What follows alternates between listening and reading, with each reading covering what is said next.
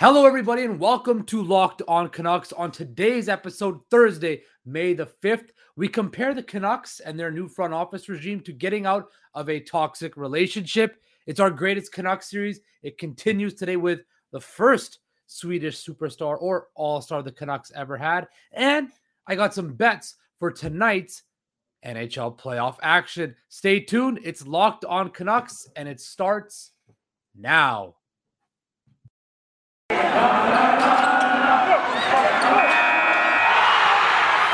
Your Locked On Canucks, your daily podcast on the Vancouver Canucks.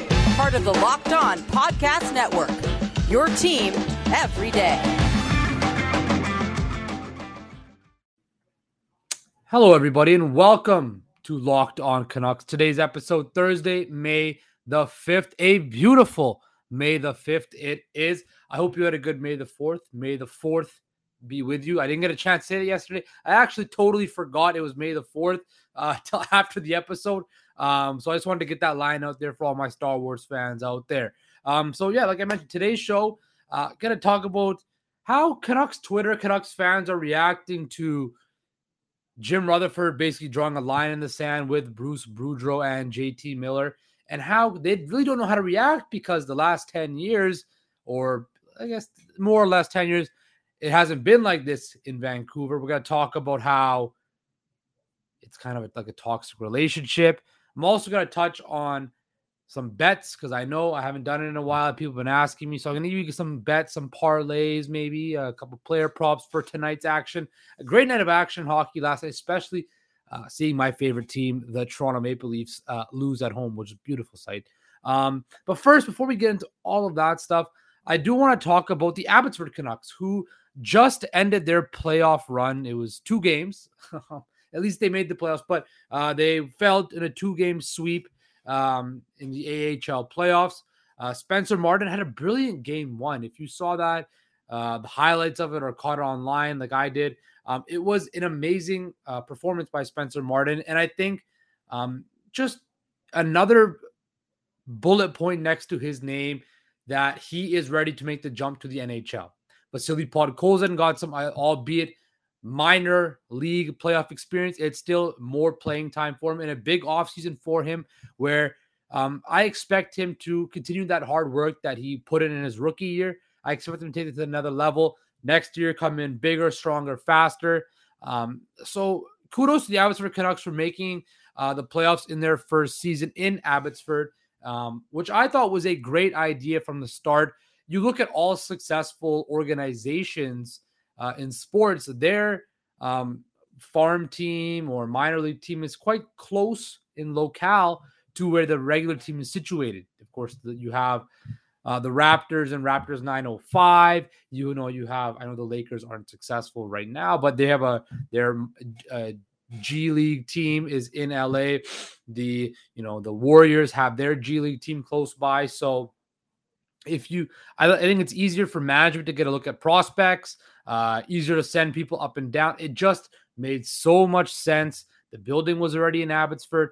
Now that there's you're in the heart of Canuck Nation, you can have players. Uh, sorry, not uh, exactly. You can have players play in front of home fans that will eventually see them at Rogers Arena. It, you could have fans who live out in the valley see very good hockey uh, being played. And also, shout out to the Vancouver Giants for talking about the local hockey scene, who were knocked off the number one seeded Everett Silvertips in the WHL playoffs. Uh, kudos to the Giants. Um, for those of you out there that you know do watch major junior hockey, uh, an impressive, impressive feat for the Vancouver Giants. But we, of course, are locked on Canucks, the, the show that keeps you locked in on all things Vancouver Canucks. And so, over the last couple days, kind of after um, Jim Rutherford's uh, end of the season media availability, we found out through reports that I supposedly his contract only requires him to be in Vancouver seven days a week. Uh, oh, sorry, seven days a month. Uh, seven days a week would be regular like anybody else, but no, seven days a month. Uh, that was reported by one prominent Vancouver uh, journalist. Uh, I don't know if that's true or not, but who cares if the the reason I'm saying that is because does it really matter if he's in Vancouver seven days a week, seven days of the month, seven days of the year if the team is winning. You we're in an era now where everything is remote. I'm doing a podcast on the Vancouver Canucks, and I'm situated in Toronto, Ontario, Canada. The world's gone global, people. It is no more where the or remote, where it's no longer you need to be in that specific location to understand what's going on. Now, it helps that, of course, I was born, raised in Vancouver. I bleed blue and green. I bleed Vancouver till I die. So I know the market like nobody else's business. But things like Zoom, you know, streaming platforms, everything that it connects the world globally. So I don't think that's a big issue. The thing I want to talk about with Jim Rutherford is this people are all like, "Oh, he's playing too hard. He's playing too hard. He's gonna, he's risking it. He's risking it with Boudreau. What happens if Boudreau walks? Well, if Bruce Boudreau wants to walk, that is his right. But isn't it more indicative of how Jim Rutherford views Bruce Boudreau that he's not giving him a ringing endorsement by offering him a new contract right away, like the old regime would do, handing out contracts like no tomorrow to everybody and not playing uh, you know, at least coming across as hard to get or, um, you know, not uh, building a sense of you have to deserve a contract extension.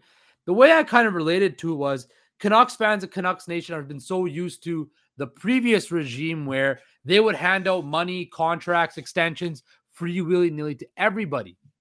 Everybody. It was like the Oprah Christmas show. You get an extension. You get a six year extension. Oh, we haven't made the playoffs in so many years, but here, here's another extension. Here's some more money. Oh, you want a pay raise? For sure. Here's more money. Look, Canucks fans don't know how to react to it because it's been so long since we've had a person in charge that plays the game of, of negotiation tactics, the front office, because it's a game. It's a war out there. It's a war of negotiation. It's not just a game on the ice, it's a game in the front office as well. And Jim Rutherford is one of the most experienced vets in the game. It's like poker. You're not going to show your hand. You're not going to you're not going to, you know, lead anybody on. You're going to have a stone face and try to catch people bluffing. And the Canucks are trying to catch Boudreau bluffing. Right? This could be a game of chicken where Boudreau is like, "You know what? I want to come back, but I don't want to but I don't want to play it off. I don't want to play it off." Look, I think it's indicative that Rutherford and Allvin don't want Boudreau back. If he's the only option that they can have back, they will let him on a one year deal and let it play it out, give him the full season to coach his team and see what happens, right? But they're not going out there automatically, oh, we want him back, we want him back. No, no, no. They're taking a step back. Like, look, if he wants to come back on his contract and he wants to you know, agree to his terms of the deal and come back and coach under this deal, by all means, he can come back. But we are not going to offer him an extension right now because he hasn't done enough. And quite frankly, he hasn't done enough to prove to Canucks fans, the front office, ownership that he deserves a two, three, maybe even four year extension, whatever he's asking for. Before, in the previous regime, they probably would have given him an extension because oh, they played well for half the year that he came back. That's not how it's going to work in this regime. And I love to see that because it is so different and it's a, something that is needed. You cannot be a pushover front office. And what was the saying about Jim Benning's front office? They were pushovers. The Canucks front office was a bunch of pushovers and they were easy to manipulate within the salary cap. Look at the oh sorry, within negotiations that eventually ruined the salary cap the salary cap structure there or not. It was ruined because of why they did not. Uh, they were pushovers in negotiations. And they did not know how to play the game. Jim Rutherford knows how to play the game. Same with JT Miller.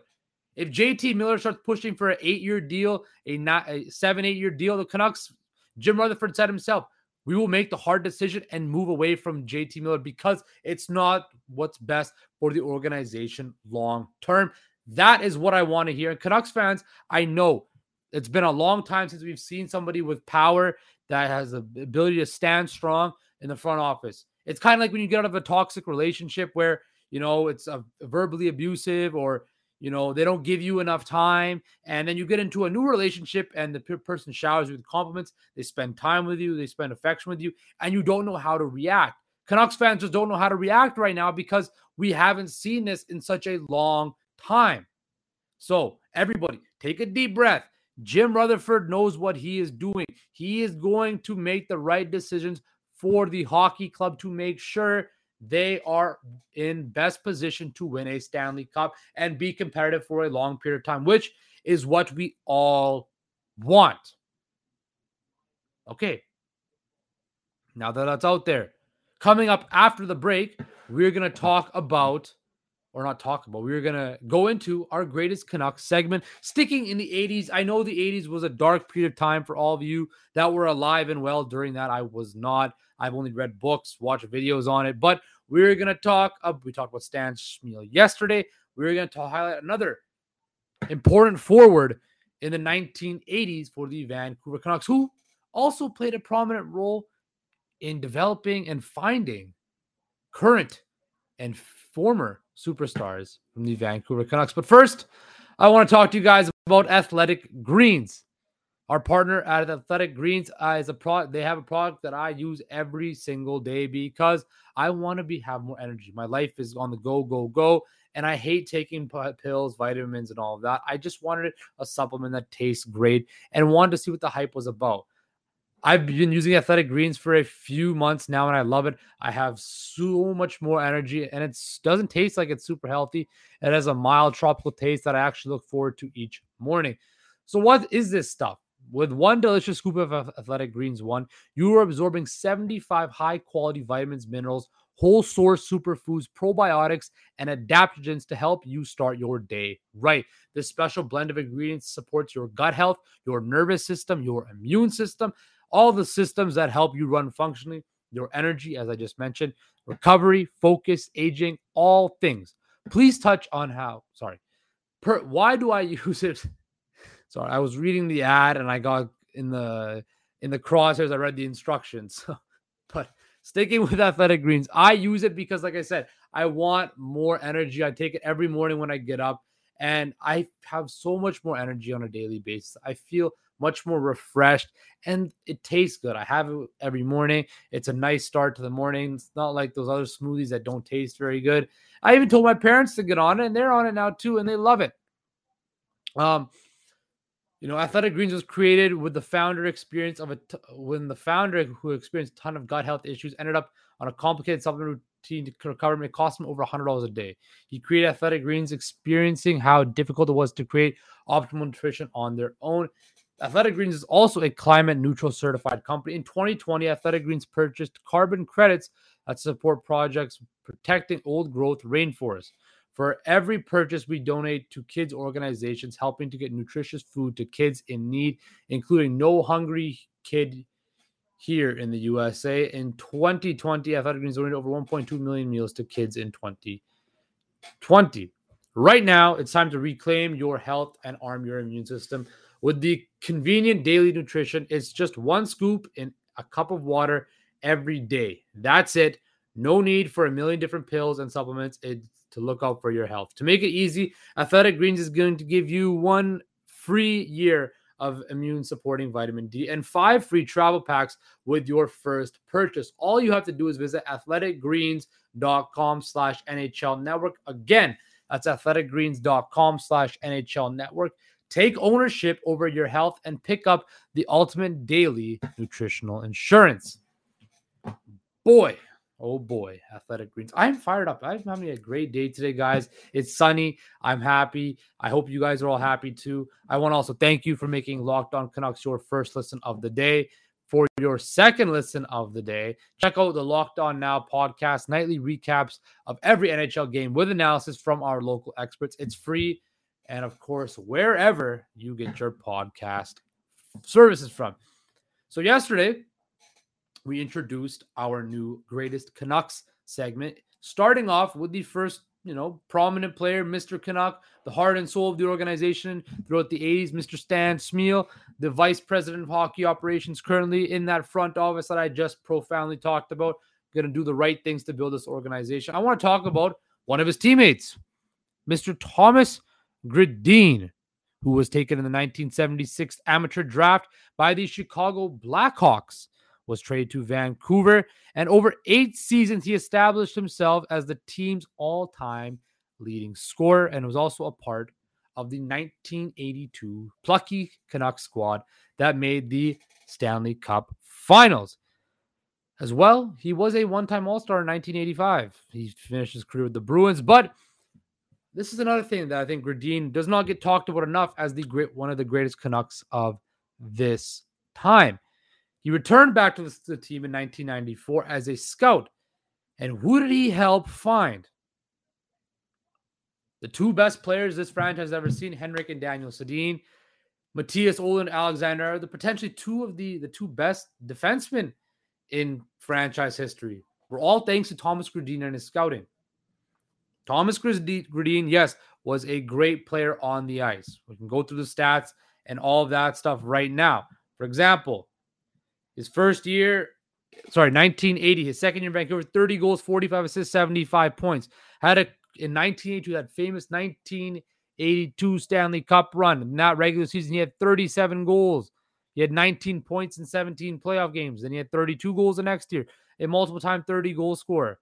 When, like I said, when he retired from the Vancouver Canucks, he was the leading scorer of the all time, and he was one team MVP in 1979 you know, he was at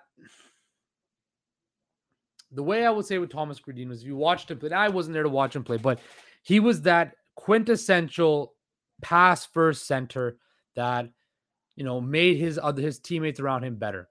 You know, he finished his career with 197 goals and 353 assists.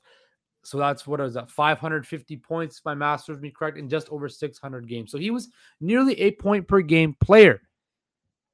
Um, in a time where you know this this franchise was not, as I mentioned before, you know, other than '82 during the '80s and maybe '89 when they almost beat Calgary. Other than that, what do you remember really much from that decade with the Canucks losing? They weren't a, now. You know, that it was wasn't easy going up against the Oilers of the '80s, like I said yesterday, which was the part the greatest dynasty of all time. But having a guy like Thomas Gradin who was fast, but he was also tough he was not a pushover. You know the whole um that whole moniker or that whole saying that you know all Swedes are you know soft and stuff like that. I I did this I did this last night. I watched Thomas Gradin highlights on YouTube. He was no pushover. He wasn't easy to get off the puck. That's what made him so great. He had the was able to hold the puck strong on his stick. He had moves. He had the ability to vision, all that stuff. And I think that was just indicative of the true character he was as a player. He was playing on a line where you know, you know, um, Stan Smyl and that, and they, you know, they were very, very successful.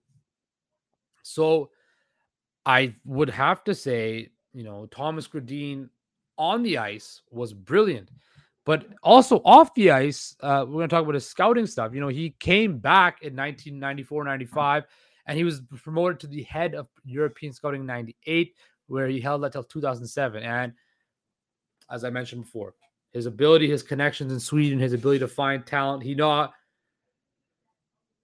essentially he found four of the best players this franchise has ever had, and Henrik and Daniel Sedin being one and two. Mattias Ohlund, who I think you know gets slept on a lot, but was one of the best defensemen in Canucks history, and Alexander Edler, who is playing right now in the playoffs with the Los Angeles Kings. But let's face it, he's going to go down history as one of the best Canucks of all time.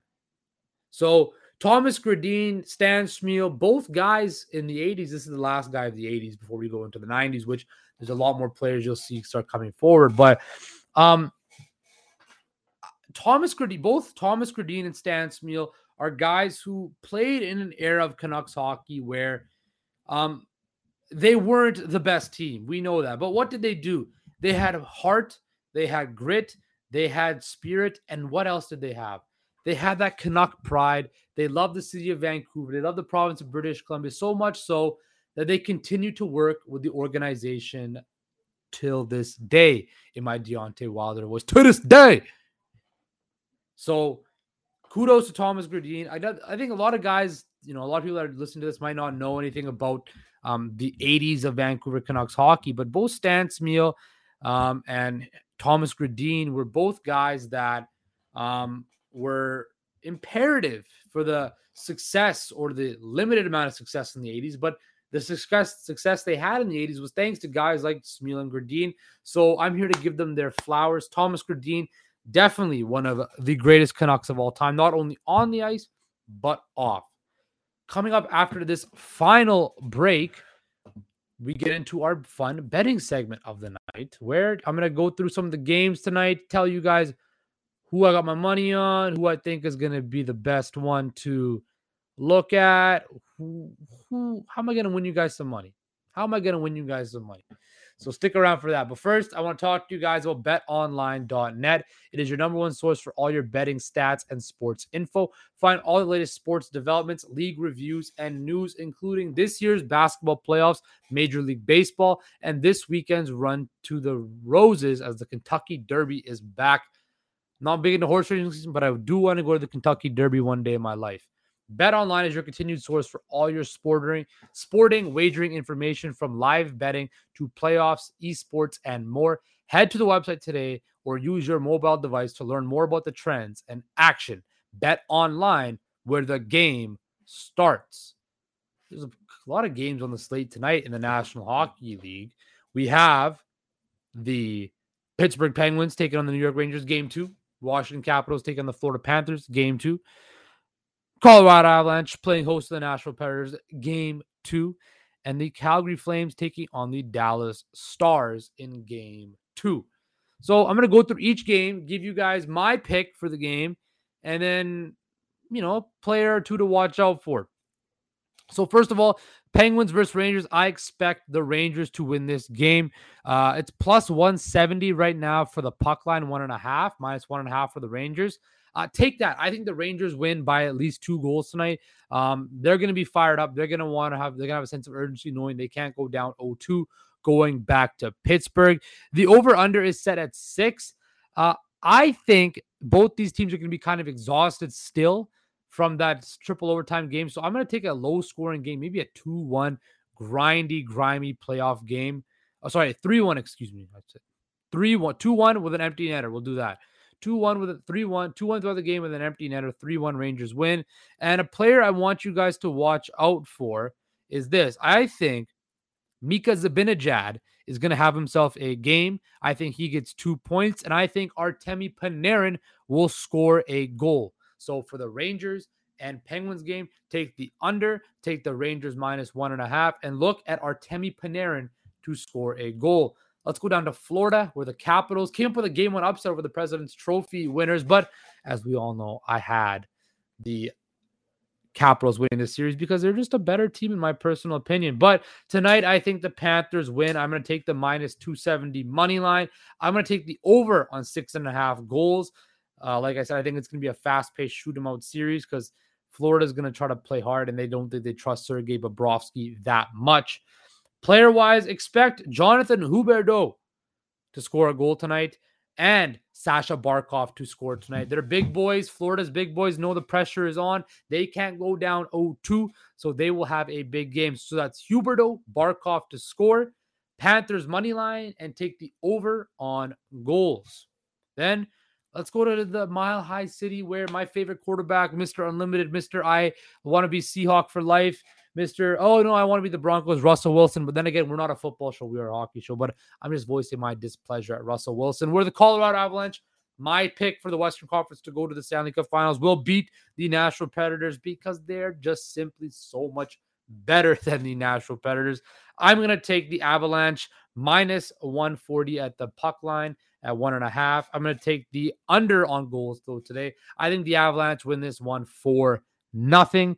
And I'm going to look at a guy by the name of Gabriel Landeskog and Nazem Kadri to both score. So that is a Kadri goal, a Landeskog goal, Avalanche puck line, and under on goals. And finally, we go to the city that wishes they were Vancouver, that wish, then breathe, and hope that they want to be like Vancouver, but they aren't like us at all. That is Calgary, Alberta. Calgary will lose this game. I'm taking the Dallas Stars money line plus 195. It's going to be a tight game again, a very close game. It's going to be another low scoring game. I'm going to take the under as well. I think it's going to be a 2 1, 3 2 game. And I think the Stars pull this one out.